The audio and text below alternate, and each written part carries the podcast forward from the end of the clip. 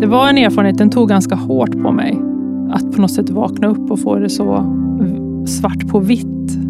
Eh, vad det var det handlade om, som jag hade varit i så många år.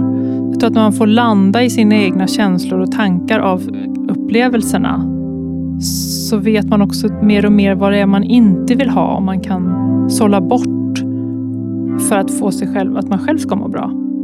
Det är svårt. Jag tror att många som träffar mig första gångerna kanske kan känna att det finns en liten mur. För att det, det, jag kan vara lite försiktig. Det är aldrig någonting som jag tänker medvetet, utan jag tror att det är någonting jag har skapat omedvetet. Ja, bygger murar på olika sätt gör vi alla av olika anledningar. Och Det här är ett avsnitt med Anki Edvinsson, eller Väder-Anki som hon var med svenska folket under en väldigt lång tid. Hon var, som det kallades förr, väderflicka på TV och klev verkligen in i den rollen. Det blev en stor del av hennes identitet att vara just den där checka väderflickan. Men när hon sen bytte bana gick hon från att vara en innetjej till att i många sammanhang uteslutas. Och det är något som påverkat henne mycket. Både hennes syn på sig själv och hennes relationer. I veckans avsnitt pratar vi bland annat om det och ställer oss frågan, behöver alla vara den där personen som tar ett rum med storm? Som tar plats? Eller kan man bara få vara sig själv? Och när ska man utmana sig själv? Och när ska man bara välja att acceptera den som man är? Ja, det här är ett väldigt intressant avsnitt som blev lite av ett psykologisamtal. Och innan vi drar igång avsnittet vill jag precis som vanligt tacka min fantastiska sponsor som gör det möjligt för mig att fortsätta ha de här samtalen. Så tusen tack för det, Excitec. Men nu, kära lyssnare, precis som vanligt, luta dig tillbaka, rätta till lurarna och dra upp volymen. För här kommer ett avsnitt med Anki Edvinsson.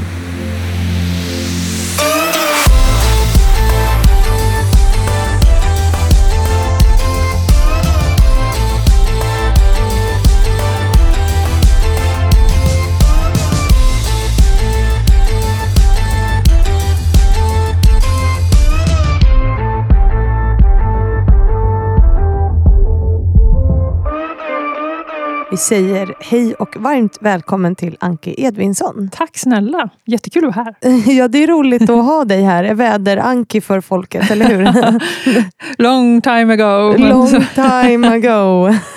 Hur är dagsformen idag? Ja, men den är ganska bra. Jag har sovit gott mm. och eh, ätit en god lunch och solen skiner. Så det känns bra. Det är så varmt idag. Mm. Alltså jag skulle gå och hämta ett paket med hunden så på lunchen. Och bara, du vet, klädde på mig som vanligt och mm. blev helt svettig. Mm. Det är så varmt. Man ska inte klaga, men det kommer ju som en chock varenda ja. år. Och jag har ingen aning om hur man ska klä sig. Liksom. vi är som små guldfiskar, vi glömmer bort. Ja, men det är också, man får ju någon ny typ av energi när det är så fint väder, eller hur? Ja, det får man. Det, blir det spritter lite, lite grann. Ja, det spritter lite i kroppen och man blir sådär, ja, alldeles kär i livet på ja, något sätt. Det är härligt. Men du, eh, alla gäster som kommer hit, mm. Eh, de brukar ju få börja med att presentera sig själva lite grann. Så vem är Anke? Ja, gud. Jag är ju en ganska glad eh, kvinna, tror jag. Jag har jobbat stora delar av mitt yrkesverksamma liv inom media. Mm.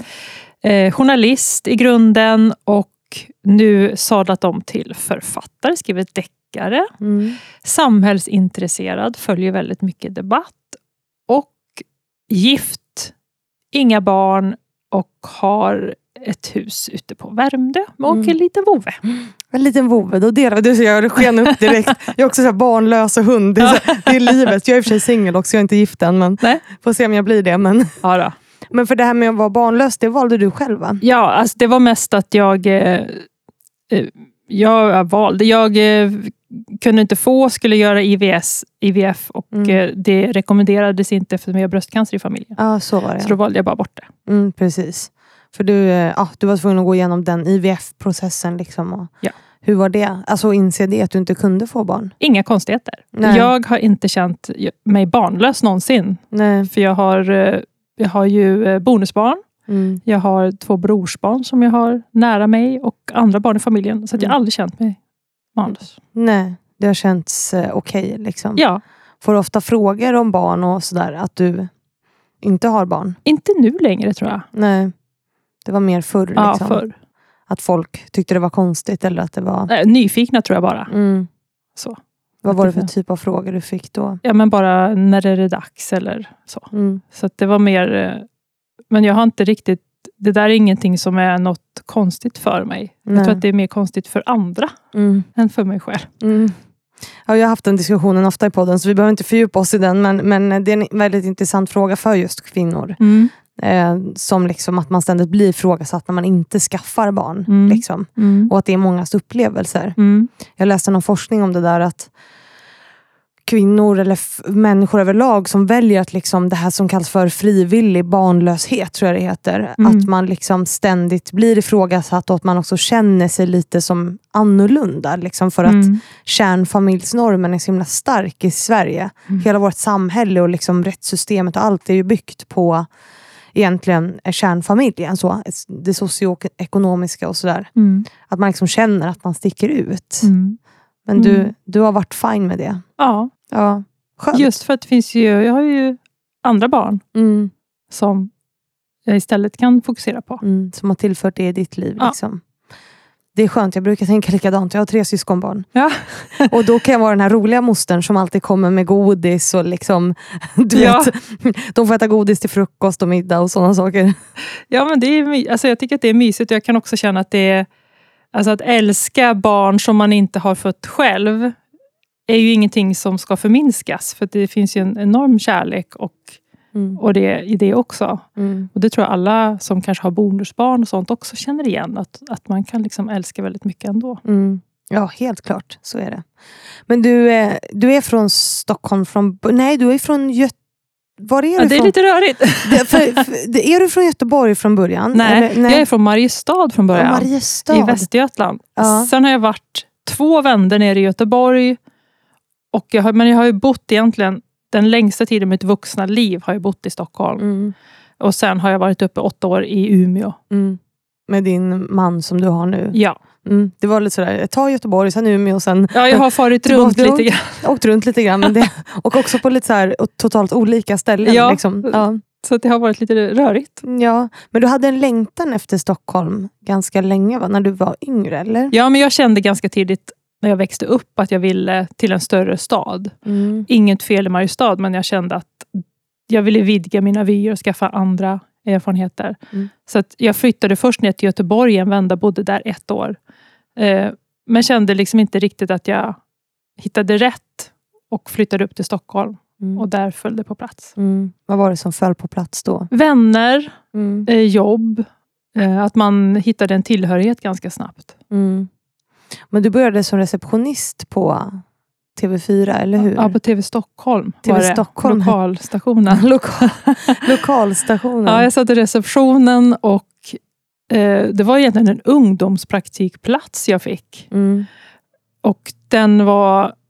Det gav ju mig liksom på något sätt en inblick i den här världen som jag inte hade haft innan. Och jag svarade i telefon och gjorde lite så här små, små jobb journalistiskt, men inga stora grejer egentligen. Men då var du inte utbildad journalist? Ingenting. Jag var Mm. bara ung och ville jobba. Liksom. Ja. Eh, och där när jag var där så skulle de starta upp det lokala vädret. Mm.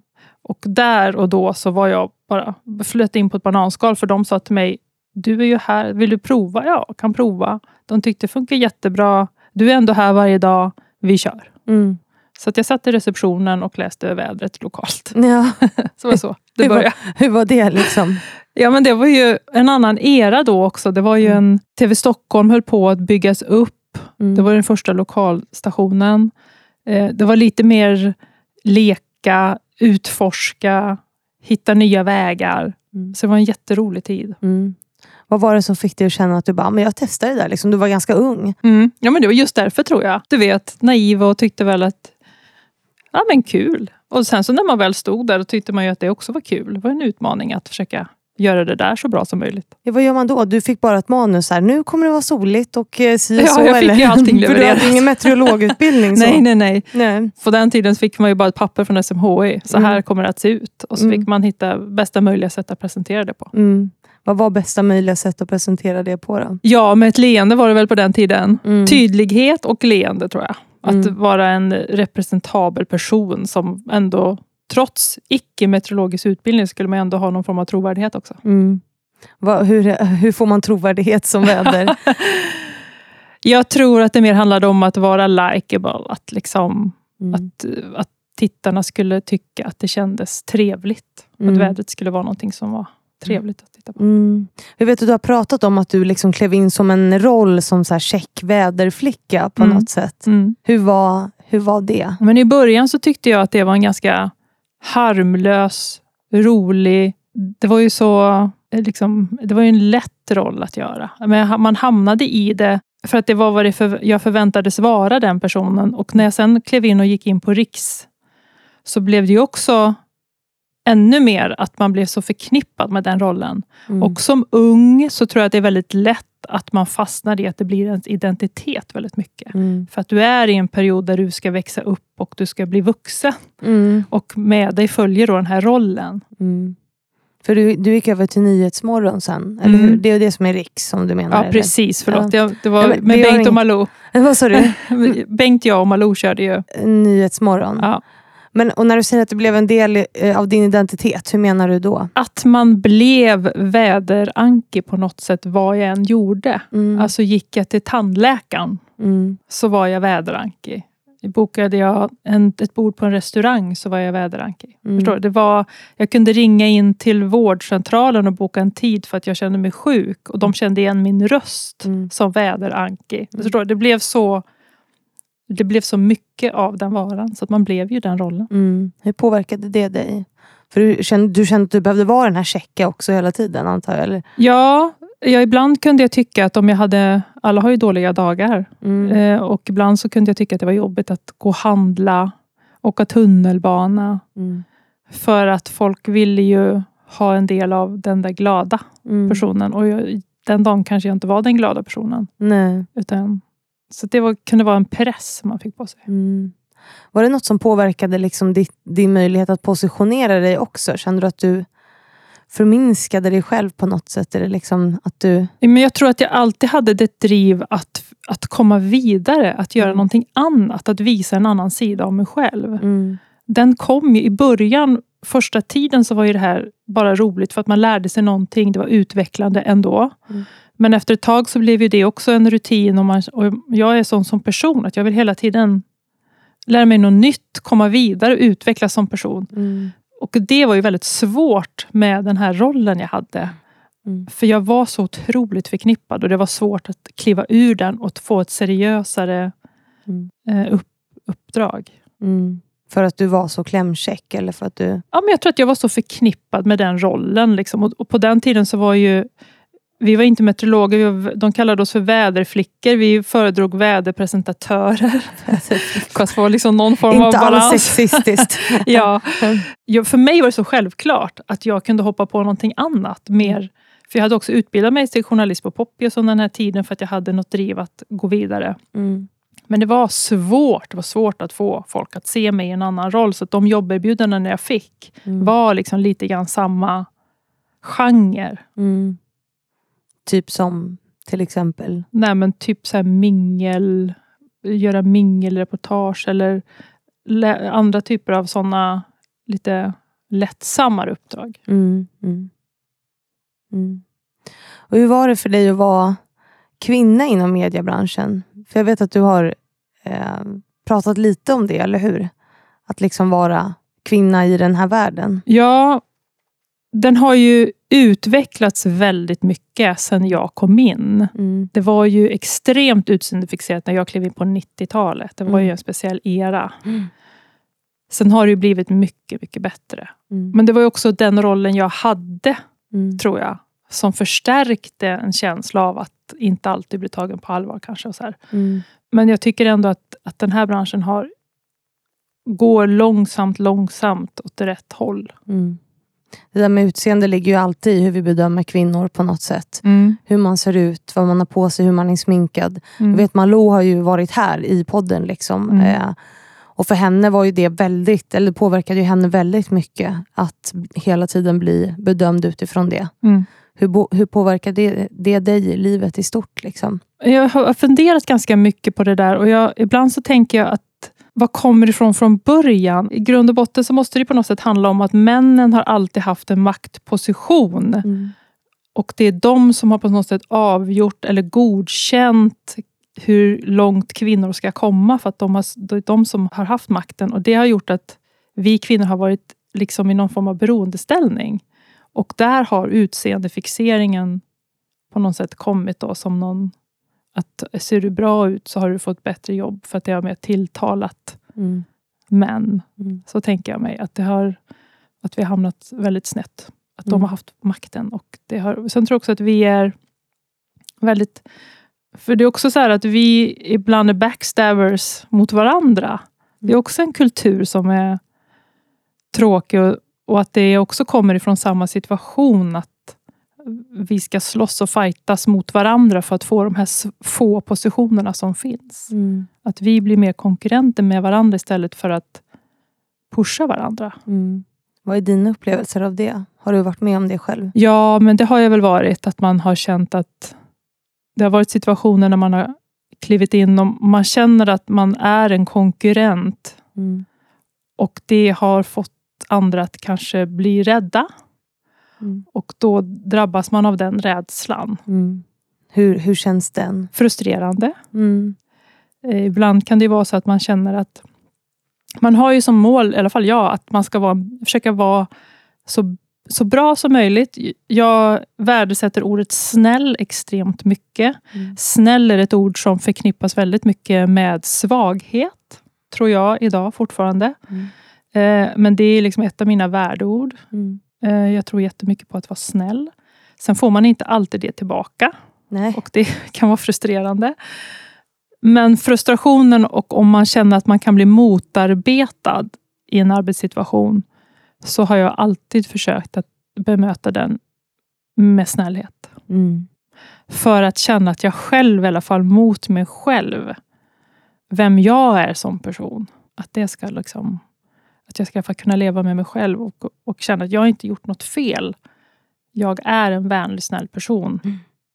Jag tänker att konkurrensen inom den branschen måste ju vara ännu större för att platserna är ju väldigt mycket färre. Mm. Alltså kollar vi på andra branscher är ju toppositionerna är ju färre. Men om man tittar på IT-branschen så finns det ju till exempel så finns det ju liksom mycket tjänster så att säga. Mm. Men platserna i rampljuset inom TV är ju inte så många. Nej. Hur har den liksom konkurrensen påverkat dig känner du? Har du känt av den eller har du? Jo, men det gör man ju. Man känner ju att det finns ju max antal platser. Mm, Och det finns extremt mycket kompetenta kvinnor mm, i den branschen, som även IT-branschen. Men det är klart, det känns ju av. Men samtidigt så kan jag också känna ett lugn i att bara för att jag inte får, har fått en tjänst, men om jag känner att den personen som fick tjänsten är precis lika kompetent och lika värdig, så kan jag känna ändå, ja men okej, det är fair. mm, Sen kan man ju ibland tycka att vissa får väldigt mycket chanser, andra får väldigt lite. Men jag tror att det, det handlar också om en rotation av, av, eh, av kvinnor och hur, vad man söker just då. Det går ju Mm. trender lite grann i det också. Mm. Vad, vad som ska synas och inte synas. Och Mm. Sådär. Så att, eh, för mig är det mer att... Jag tror att jag kände också när jag klev in i min nya bransch, att jag kände att nu känner jag mig nog lite färdig med tv-branschen. mm, Jag kände det när jag slutade 2014. För att jag kände att jag, jag kände, nej, men nu, nu orkar inte jag riktigt tugga på. Utan antingen så får det flyta på. mm, Eller så hittar jag på någonting annat. Just det här motståndet. mm. Och vi ska prata mer om liksom din författarkarriär och sådär längre fram. Eh, men jag tänker att komma till den insikten att så här, nu är jag nog klar. Eh, jag ska nog gå vidare. Det kräver ju på något sätt någon typ av så här, grundtrygghet och också självinsikt, tänker jag. Och också att hantera konkurrens på det sättet som du beskrev att du gör. Lite Mm. att man ser liksom saker från ett utifrån Mm, perspektiv, Mm. när man liksom inte tar saker så personligt. Mm. Hur tror eller varför tror du att du har kunnat hantera det så? För du var ändå ganska ung på den här tiden. Mm. Jag säger inte att du är gammal nu, jag Nej, säger men- bara att du var ju typ 20 då, 20, 24 eller vad det var. 20. Ja, men jag tror att det har att göra med att man har, jag har varit i branschen så pass länge och jag har fått vissa jobb, Mm. men jag har också blivit nekad vissa jobb. Mm. Och Då har jag fått lära mig att hantera det, men också att, att försöka se saker. För det kan ju vara människor som jag kan ha varit en kvinna som jag tycker jättemycket om och beundrar som har fått den där tjänsten. Mm. Och då kan jag på något sätt känna så här, men fair enough. Mm. Och jag, jag tror att det är erfarenhet. Mm. Också att, att jag har kommit så pass långt också även då, att man ändå kände ett, ett, en själv, jag har en självkänsla. Att jag vet att jag duger. Mm. Sen att jag inte fick den tjänsten påverkar inte min bild av det. Nej. Det är just det här att, att jag har fått bryta ifrån, jag var så mycket den här personen, väderanke under en period. Och det tog mig ett par år att bryta mig loss från den. Men när jag Mm. väl hade gjort det, så har jag kommit ut på andra sidan Mm. med större respekt för mig själv. Mm. Men har du jobbat med... Det låter ju fantastiskt och jättehärligt. Har, du, har du jobbat aktivt med det här med självkänsla och liksom så? Eller är det, har det bara kommit genom erfarenhet och hantera? Har du funderat något på det? För det där kan ju ske per automatik bara. Ja, jag vet. Men jag Mm. tror att det är av erfarenhet. Mm. Ja, För jag har, varit, jag har varit så länge i den här branschen, Mm. att jag på något sätt har förstått också hur den funkar. Mm. Man lär sig att det är inte personligt många gånger, utan det handlar om andra saker som jag inte kan påverka. Det spelar ingen Mm. roll hur snäll jag är, hur snygg jag är, hur smart jag är. Ja. Det handlar inte om det, utan det är andra saker som styr. Mm. Och det blir liksom en, en insikt att landa i det och känna sig... Tror, man, måste för, man måste vara snäll med sig själv. Mm. Det är alldeles för många kvinnor som trycker ner sig själva. Mm. Och ibland får god hjälp av andra att göra det också. Mm. Superviktigt. Men en del av att vara väderanke, det var ju också att vara en del av den här klicken på Mm. något sätt, eller hur? Mm. Eh, att vara inne i Mm. Stockholmslivet. Mm. Eh, vill du berätta mer om det? Ja, det kom ju som ett... Det blev ju en effekt av att jag syntes så mycket i rutan. Mm. Och Det var ju också någonting som jag i början tyckte var spännande och kul att känna att... Jag fick ju, man fick ju jättemycket bekräftelse. Mm. Att man var populär helt plötsligt och det var folk som ryckte och slet i en och tyckte att det var kul att hänga med en och sådär. Mm. Och det är kul, men det kommer ju också, eftersom jag har klivit in och klivit ur mediebranschen lite grann. Jag har ju Mm. också varit perioder där jag har varit helt borta. Mm. Och de perioderna märker man ju liksom hur, hur saker och ting förändras. Mm. Och det, var ju också, det har också kommit av en erfarenhet att, att lära känna och förstå människors intentioner. Men också att, att känna en trygghet i, som jag inte hade när jag var ung och kom in i den här branschen, som du pratar om då. Att känna en trygghet i att, att jag behöver inte vara med överallt. Mm. För i början var det liksom, man ville vara med överallt, och man ville, för det var så kul. Och Mm. man lärde känna så mycket nya människor. Och så. Men sen så, när man väl så man, är man borta från det ett tag, så får man ju distans. Mm. Och man lär sig vilka, som, vilka var mina vänner egentligen. Mm. Vilka tycker om mig för den jag är.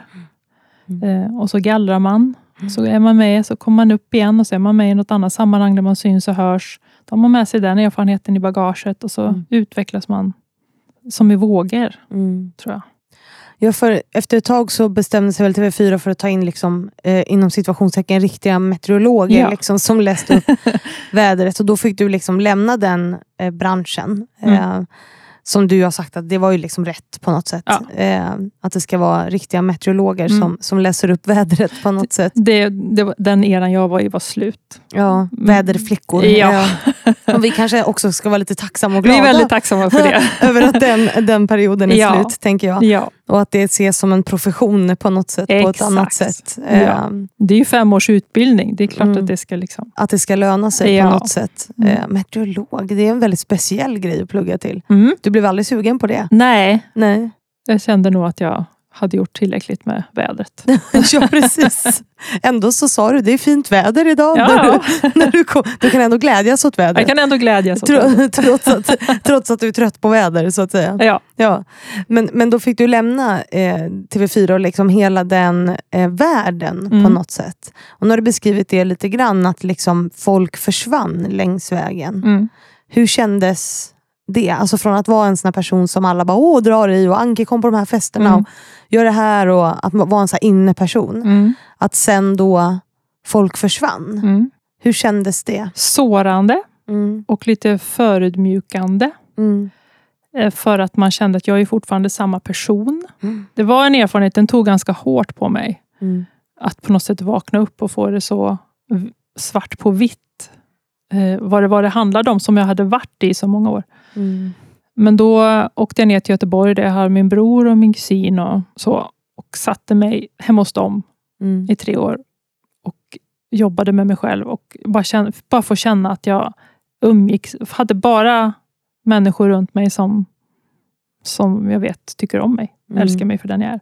Och det var jätteskönt och också få den distansen. Och under den här perioden fick jag också lära mig vilka som faktiskt var mina vänner. Mm. Det var jättekonstigt att vara så här, man var ju man kanske hade varit på middagar hemma hos personer under den här tiden när jag Mm. jobbade med TV. Och sen när man möter dem på gatan så byter de, byter de trottoarkant och Ja. tittar bort. Fast att jag har suttit i deras hem och ätit middag. Mm. Det var så påtagligt och jag blev extremt, lite chockad nästan över att, att folk var... Jag förstår att det är, det är en Mm. ytlig värld och det är på ett speciellt sätt.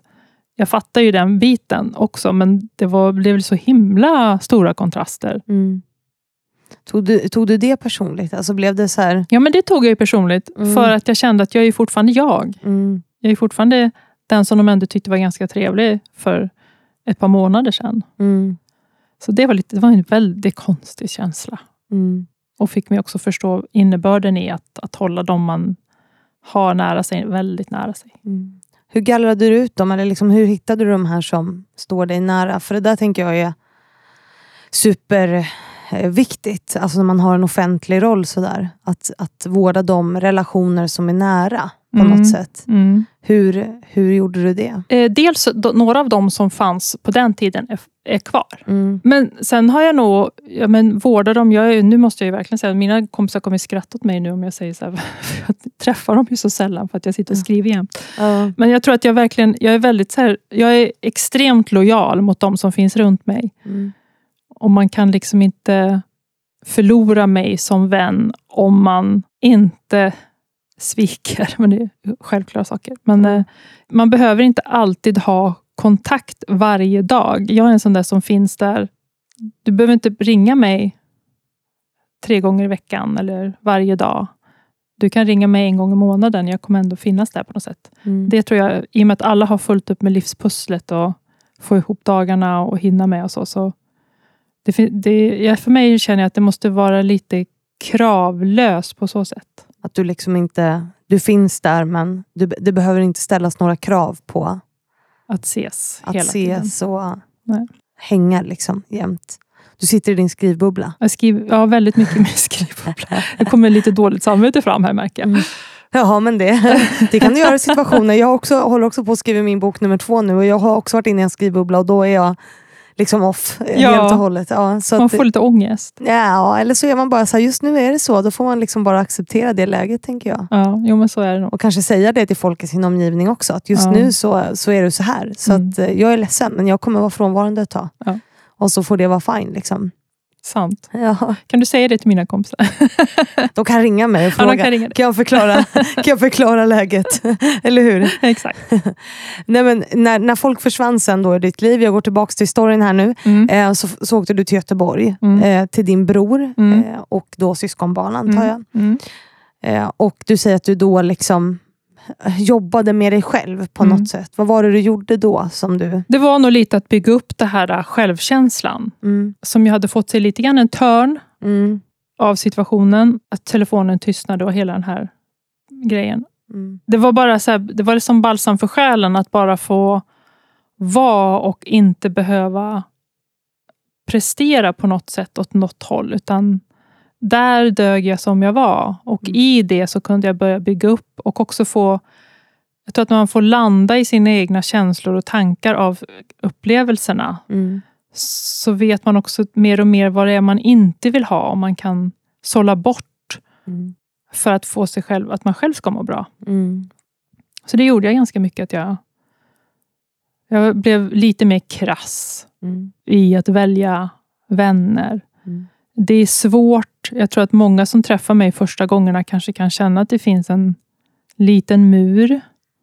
För att det, det, jag kan vara lite försiktig. Det är aldrig någonting som jag tänker medvetet, utan jag tror att det är någonting jag har skapat omedvetet. Mm.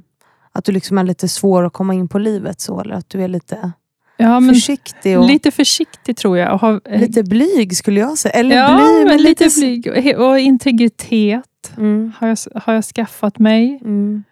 Eh, så det yttrar sig nog på det sättet. Har, är det på grund av det du varit med om då, tänker du? Att du, att du blir mer protective av liksom, för att du känner dig sårad på något sätt? Ja, men jag blev nog mer...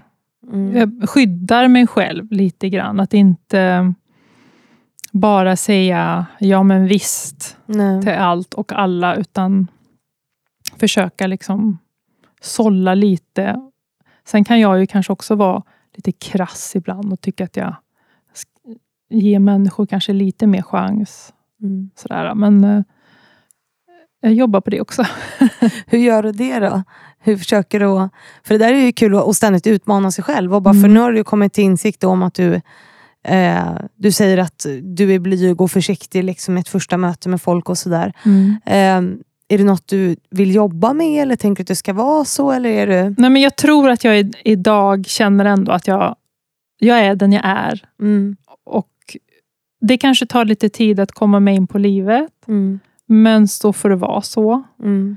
Jag tycker inte att det är något problem egentligen. Nej. Sen kan jag ibland vara avundsjuk på dem som är så här... Du vet, det finns ju människor som bara tar ett rum. Mm. De kliver in och de bara tar alla på något sätt med stora charm. Och, och det kan jag så här känna att härlig, ja. Vilken härlig personlighet. Hur blir man sån? Men så får man också säga kanske att jag- det är inte jag. Nej. Jag är ju liksom lite mer så här, lågmäld, försiktig, iakttagande. Mm. Så. Jo, alla behöver ju inte vara såna som tar rummet eller som går in med massa charm och sådär. Om man Nej. inte vill det. Alltså så här, om du vill det, ja då får man väl träna på det. Ja. Och då är det ju bara att... att det jag gjorde var att jag gick in i någon fake-roll. Liksom. Och bara, när jag ville träna upp mitt sätt och ta rum och såna där saker. Men hur gjorde du då? Nej, men jag började föreställa mig så här, vem, vilken person jag ville vara. Mhm. Fake it till you make it brukar, jag, Just brukar det ju kallas. Ehm, och det hände mig när jag startade den här podden, att jag började vara så här, men vem vill jag vara? Hur vill jag vara? Liksom? Vad Mm. strävar jag efter? Och så föreställde jag mig den här personen och sen så försökte jag vara den eh, i det mesta. Ehm, Och du kände att det kändes naturligt? inte till en början, Nej. men till slut gör det ju det. Ja, du vet, det blir som en... Men man lär sig ju liksom på Ja. något sätt. Eh, och det handlar inte bara om hur jag är som person, för jag har nog alltid varit samma person i, i grunden. Mm. Eh, Det kanske handlar mer om min inställning till saker och ting. Förstår du? Jag, Mm. hur jag tänker och att det Mm. sen också då förändrar vem jag är som person. Hur jag ser på världen, eh, hur jag agerar i olika situationer. Men vad är det du ser? Alltså om du säger att du, du, ser, du ser världen på ett annat sätt. Mm. Du, kan du ge exempel på det? Jag håller på att skriva en bok om det faktiskt. Ja, Gud vad spännande. det, det är jättespännande. Eh, oj, det blir en jättelång historia. Det här ska inte handla om mig. Nej, men jag var så nyfiken. du blir så nyfiken. Det är, det är ju superintressant och, och jag tänker att du, du har en bra grund för det nu. För du känns ändå som att du har så bra koll på dig själv, du har distans till dig själv, kan se hur du agerar utifrån olika situationer. Mm. Då kan man ju, om man vill, göra ett aktivt val och agera annorlunda. Mm. Eh, Men det gäller ju också att ha koll på omvärlden. Liksom. Exakt. Ja. så det det är inte helt lätt. Nej, men jag tänker också att om jag skulle kliva in i ett rum och bara ta det här rummet med storm. Så här, Mm. Då skulle ju folk titta på mig. Vad, är, vad går hon på nu då? Alltså, du Ja. vet, det blir såna du vet, kontraster. Vadå? Du ska skita i vad Ja, andra är tycker. Du ska skita i vad andra tycker. på säga. Min, min bok heter faktiskt Skitsamma. Nu blev det någon konstig marknadsföring. Det var inte syftet. Skitsamma. Ja. Men, ja, men jag tänker att, att eh, det där kan vara lite kul ibland. För det känns ändå som att du är lite tveksam på om du vill vara blyg. Eh, och liksom försiktig. Eller? Nej, men jag tror att jag skulle vilja ha lite mer av båda. Det skulle vara kul att, att, att vara lite mer trustworthy, kan man Mm. uttrycka sig så? Att, att ehm, så våga ge lite mer. För jag ger ju mycket av mig själv Mm. när man väl har kommit innanför mitt skal. Då är jag ju egentligen en helt annan person än den som många Mm. möter Mm. i första anblicken. Så det, det skulle bara vara kul att få träna på att vara den personen från början. Mm. Att våga vara den här som jag är Mm. i trygghet. tänker jag testa det. Nu blev det någon personlig utvecklingsgrej. Och jag är absolut inget proffs på det här. Men jag, jag bara fångade upp någon form av tveksamhet hos dig där. Att, Ja. att liksom på något sätt ändå, det fanns någon typ av vilja att vara lite mindre försiktig. Ja, men det, ja, jag har, har ju tvingat mig själv in i försiktighet tror jag. Ja, för att skydda dig själv. För att skydda mig själv. För jag var ju mycket mer framåt runt 20-25 där. Mm, Sen har man liksom på något sätt så här fått, fått... Men det har också kommit med integriteten mm, som jag inte vill ge avkall på. nej. Men det behöver man ju inte göra Nej. bara för att man bjuder på sig själv. Nej, exakt. Så jag tänker så här, du, testa någon gång. Och Ja. bara, så här, det känns ju jättekonstigt och jättesvårt. Det är ju supersvårt att utveckla sig själv. Och så här, det är ju också, man bygger med integritet som du säger också, så bygger man ju sina trygghetszoner. Mm. Så här, vad är jag trygg med? Mm. Eh, Jag till exempel jobbade som telefonsäljare i väldigt många år. Mm. Eh, Och då sa min chef alltid till mig så att man måste ta minst tre nej. Liksom. Mhm. Eh, och, och det där tyckte jag var supersvårt. Mm. Men för varje gång som jag tog ett nej Mm. och liksom inte hörde det inom situationstecken eh, och liksom fortsatte. Mm. För varje gång jag gjorde det så, så spräng, sprängde jag min trygghetszon. Liksom. Just det. Och och det, är ju, det var ju för mig var det supernyttigt. Jag tycker alla ska typ testa att jobba som säljare någon gång. Det För- kan jag tänka mig. Ja, för till slut alltså, så kunde jag ta så här 7-10 nej och sen sa de ja. Ja. Alltså för att jag bara här, inte hörde det. Ja. Liksom, för till slut så här, nej fanns inte i min värld. Eh, och det här pratar vi inte om samtycke till sex. Utan, Nej, nej, det fattar jag ju. utan, jag bara förtydligar det för mina lyssnare. Ja, här. ja. Att ett nej är alltid ett nej, men inte när man typ som jag sålde bannerannonser på, på, Två helt olika saker. på internet. Ja, precis. Eh, så testa, eh, tycker jag. Gud, nu blev det här terapi och Ja, jag, ska, självutveckling. jag, jag ska försöka testa det. Jag ska försöka se vem jag ska vara. Ja, nej, men alltså, och, och, och det betyder inte att du inte är bra som du är. Liksom. Eh, Nej, men du tänker bara att man ska så här, våga Ja. utmana sig själv. ja, om man vill. Ja. Och jag fick en känsla av att du ville det. ja, men jag kan nog tänka mig att vara mer öppen direkt. Men så tänker jag så här, nu är jag ändå 50 bast. Ja, Det, det kanske är dags att vara nöjd med där man är. ja, och då ska man ju bara landa i det. Det är ju inget som är rätt eller fel, Nej. tänker jag. Nej, det är svårt. Det är supersvårt. Men jag tror att man alltid... Eh, det är också kanske hur man är som person, men jag har alltid varit en person som tycker om att utvecklas. Att, Mm. att hitta mina egna fel. Mm. Eh, kanske, alltså, och också utvecklas en ja, men personlighet. Eller, Mm. både yrkesmässigt och privat. Och så här, att man, man, man är hela tiden lite framåtlutad på något Mm. sätt. Så det är klart, det ligger i mitt DNA att vilja Mm. hoppa Mm. vidare. Liksom. Hoppa vidare. Ja, Mm. och att man ska göra det som, som känns rätt för dig. Liksom. Mm. Alltså Det ska inte vara utifrån vad eh, andra tycker att du ska vara. Eller så. Nej. Det ska ju vara en känsla för vad du vill. Mm. Ja, för det kommer jag ifrån. Mm. Jag kommer ifrån att andra tyckte att jag skulle vara på ett visst sätt. Mm. Och det var det som jag bara kände att jag måste bort från det. Jag måste Mm. få vara jag. Mm. Sen när man har väl har landat i vem är jag då? Då kan man börja utveckla den personen. Mm. Du ser. Här kom du till Fannys förebild och så blev du en helt ny person. Exakt, kommer kliva ut här som Fanny. Ja, precis. Nej, det ska, du, det ska du inte göra. Det kommer också med utmaningar kan jag säga. Många, det kan vi ta ett annat avsnitt. Ja.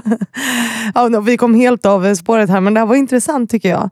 Ibland så bottnar man och, jag, och, och du eh, öppnade också upp det lite mer. Eller Mm. kände du inte det själv? Att du, Jo, men det är trevligt att våga. Det är trevligt att våga. Känner du att jag har utmanat dig nu i, Mm. lite grann? Men sen är jag också en people pleaser, så jag vill ju inte svara konstigt. Jag vill ju vara ärlig i mina svar till, på dina frågor. Ja, det är bra. Och people pleaser, det är bra till en viss gräns. Till en Men nu ska vi gräns. inte gå vidare mer i psykologsnacket här. För att då, då kommer det bli en timme av psykologsnack. Exakt. Eh, så vi ska ta oss vidare. Mm. För när du var där i, i nu blev det helt, an, något helt annat här, men när du var i Göteborg, för det här var också, din mamma dog när du var 24 va? Ja. Och det var en tuff upplevelse för dig. Ja, alltså hon fick ju bröstcancer först. Mm. eh, klarade den, men sen hade det spridit sig till, så det blev skelettcancer av det. Och då, det tog det ett år ungefär för henne att gå bort. Mm. Och jag tror för mig då, som, då var jag i min, så här, mitt i min karriär. Jag var ju fortfarande i den här rollen där jag älskade allting. Det var roligt, det var tv, det var livet lekte. Och så bara pang, Mm. så kom den som en så här, jag brukar säga som ett baseballträ i nacken, så fick man så här en smäll. Mm. Och att jag skulle försöka hantera det samtidigt som jag skulle ha min roll då inom TV. Som checkar väderflickan. Som checka och att jag så blev splittrad i det. det var, jag var splittrande, men det var också ett sätt att överleva. Mm. Lite grann, att, att ta sig igenom det. Sen gick ju hon bort och jag tror att det var på något, där någonstans, jag tror inte att jag, jag kände så när hon var sjuk och jag visste att hon skulle dö. Så kände jag mig ändå så nej men jag är ändå vuxen idag, jag har jobb. Du vet, man kände sig så trygg i det. Mm. Uh, man behöver inte sin mamma på samma sätt, tänkte jag. Mm. Det var inte sen när hon var borta så förstod jag vad hon faktiskt betydde. Bara rent så känslomässigt och för mig som kvinna och styrka. Mm. Det, var en, en, det, det tog mig ett tag att förstå att hennes bortgång påverkade mig och mitt sätt att, att se på mig själv och att våga göra saker. Det var ändå en, upplevelse. Det tog också många år innan jag förstod att det var mammas bortgång som hade så påverkat mig. Mm. Att bara att, att, att ens mamma försvinner var... Det blev på ett annat sätt än vad jag trodde. För jag trodde, jag är ju ung, självständig, självgående, älskar min mamma, pratar mycket med henne. Men sen när rösten tystnade så, så var det som en del av mig också tystnade. Mm. Och det tog ett tag att hitta tillbaka till det. Mm.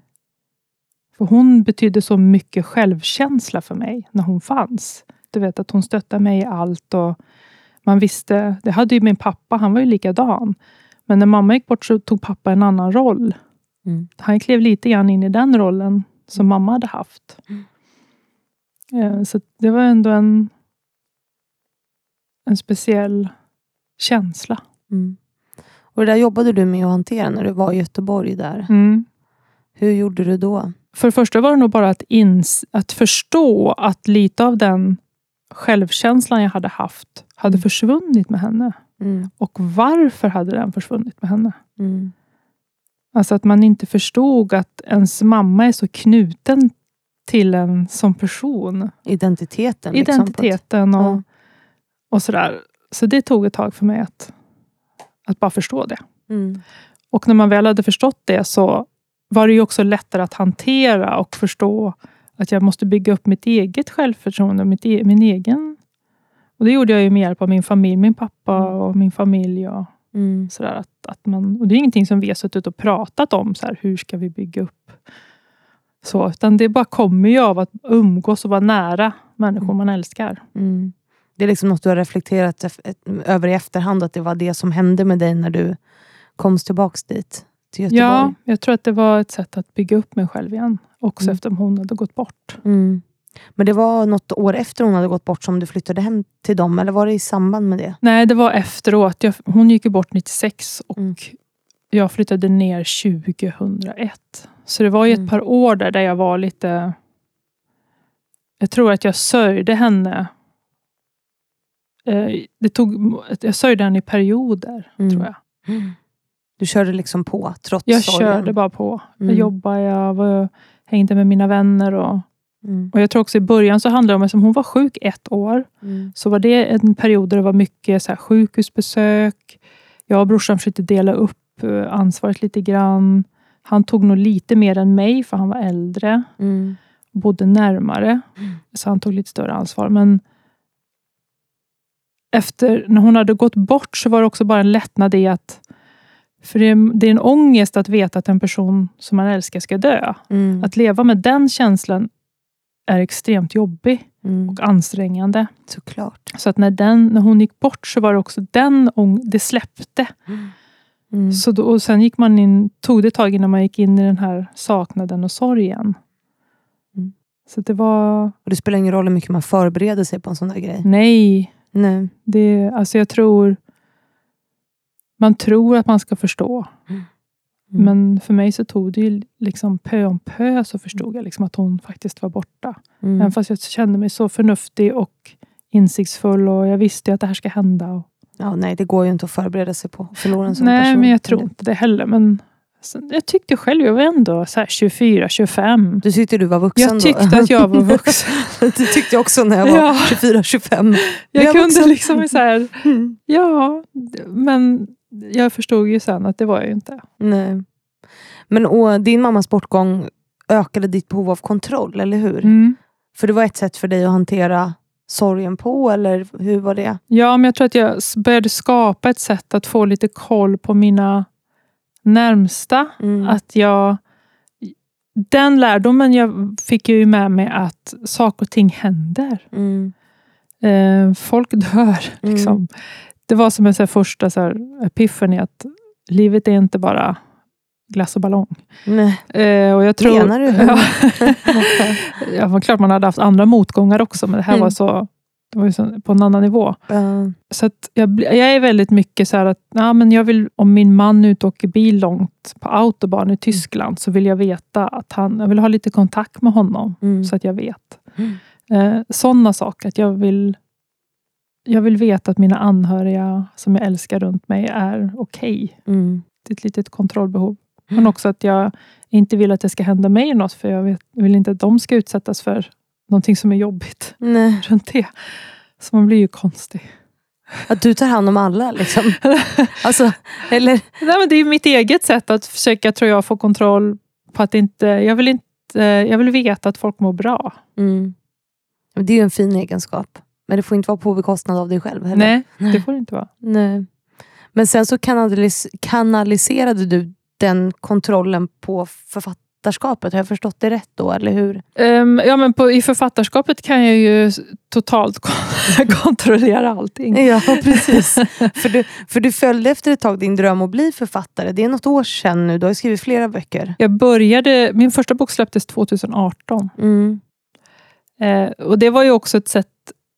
Det var ju ett att jag bestämde för att nej, men nu, nu känner jag nu är jag färdig, som vi sa innan, med mediebranschen. Mm. Vad ska jag göra? Och då fanns ju den här författardrömmen långt ner i ryggmärgen också från mamma som sa till mig hela tiden, skriv en bok. Alltså, Så här, Mm. skrev hon, sa hon alltid. Och till slut säger jag, men nu då? För satan, Nu gör jag det nu bara. gör jag det. Mm. För nu har jag fått ett fönster av tid. Mm. Så då gjorde jag det. Så det var ju bara... Men samtidigt så var ju det också, jag tänkte efteråt så här. Ja, jag gick från en bransch som var helvetes svår till en annan bransch som är ännu värre. Eh, Så det ligger väl i mig, utmaningen, tror jag. Ja, det är inte lätt att skriva böcker. Nej, det vet ju du. Ja, jo, jo men liksom, det är ju inte, det är inte lätt. Och du skriver väl ganska skönlitterära böcker också? Ja, det är ju deckare. Liksom. Ja, deckare. Ja, skön, kallas det skönlitteratur? Jo, det gör det ju. Det Men, men liksom vad, och så här, vad deckare, hur kommer det sig? Eller liksom varför? Ja, men det är från min familj. Ja. Pappa det, de var polis och just det. brorsan är polis. Just det. Att, och ett samhällsintresse. Att jag är väldigt intresserad av vad som händer i samhället inom liksom, Mm. brott och straff. Och, Du tycker det är kul? ja, jag tycker det är otroligt intressant. För du har ju sagt det att du, du eh, har ett driv att liksom lära dig nya saker och det har ju också varit en del av ditt författarskap, eller hur? Mm. Att liksom läsa på om saker och sådär. Jag läste någonstans att du har gått en kurs och det här blir väldigt intressant för mig då Mm. ehm, och för min sponsor Excitec. Ja. Att du har gått en kurs som handlade om hur det är att vara tonårstjej på 2000-talet. Mm. På, eller säger man 2000? Det där är lite olika. ja, jag vet inte. Ja, jag vet inte, någonting. 2000-2000-talet. Eh, och det var för en bok, eller hur? Ja. Eh, och, och det var en kurs för typ socionomer och sådär. Mm. Som du bara, "Nej, men den här hoppar jag på. ja. Eh, men jag blir väldigt nyfiken på vad du lärde dig på den kursen. Jag lärde mig, eller jag fick en förståelse, tror Mm. jag, hur tonårstjejer har det idag. Mm. Och hur de, också vad de möter för typ av system. Mm. Eh, hur de hanteras när de mår dåligt. Mm. Eh, vad får de att må dåligt? Mm. Eh, sociala medier, Mm. eh, krav och press, skola, vikt, utseende, gilla-markeringar på Instagram. Alltså om man ser tillbaka till när man själv var i den åldern Mm. och man tyckte att det var jobbigt.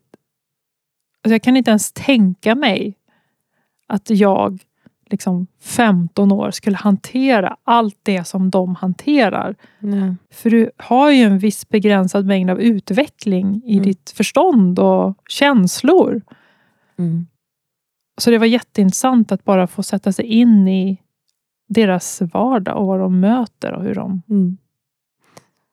det måste vara tungt. Eller? För jag kan ju bli deprimerad. Alltså jag jobbar ju med det, men eh, Mm. inte så mycket med tonårstjejer. Jag jobbar ju med, med kvinnor i medelåldern oftast, vilket är tragiskt det med och kan Mm. göra en deprimerad. Ja. Men, men, men, men för det där tänker jag också ofta på, hur mycket det måste, alltså, och det vet vi ju, och så det pratar vi om i den här podden ibland, att det påverkar så otroligt Mm. mycket. Mm. Var det inte deprimerande? Eller du? Nej, för det finns också en annan sida av myntet och det är ju att de är så jädra smarta. Mm. Alltså de är ju ändå... De är så, också så här kontraster mot vad vi själva var. De har så mycket möjligheter att researcha fram. De har Mm. helt andra förutsättningar att utbilda sig och utvecklas för att de har... Så att de är ju smartare, tycker jag, än vad jag var när jag var ung. För att de, de har tillgång till så mycket som också är bra. Mm. De får ju en helt annan tillgång till omvärlden på något sätt. Ja, alltså, så det är på gott och på ont. Mm. Men det är det här att, att vara då föräldrar Mm. till tonårs tjejer och killar. Mm. Att hantera det och allting, allt det här nya. Det ställer så enorma höga krav på föräldrarna Mm. idag. Och, och jag menar, det finns ju så många barn som inte har den stöttningen. Så man kan också förstå att det går fel Mm. på ett helt annat sätt idag. Mm. Ja, intressant. Men när du skriver deckare, du skriver om mord och sånt. Mm. Säger hon och ler. jag, Ja. jag, jag, jag kan ju vara så att sitta och titta på mord, du vet, deck, eller du vet, såna här dokumentärer och så här Mm. Jag med. Så, såg du den här som eh, man typ inte får nämna i sociala medier med han som dödade massa svarta gaymän i, vad hette den? Oj, den har nog inte jag sett. På Netflix. Äh, den måste du se, den är helt sjuk. Som åt upp dem. Han var ju kannibal och allt. Oj, den, den har jag missat. Ja, okej, och jag har tappat namnet nu. Jag måste googla upp vad den heter sen Okej. till dig. För man får typ inte ens prata om den i sociala medier för då blir man shadowbannad. För att den var, den var så vidrig. Men jag tänker att du skulle gilla den.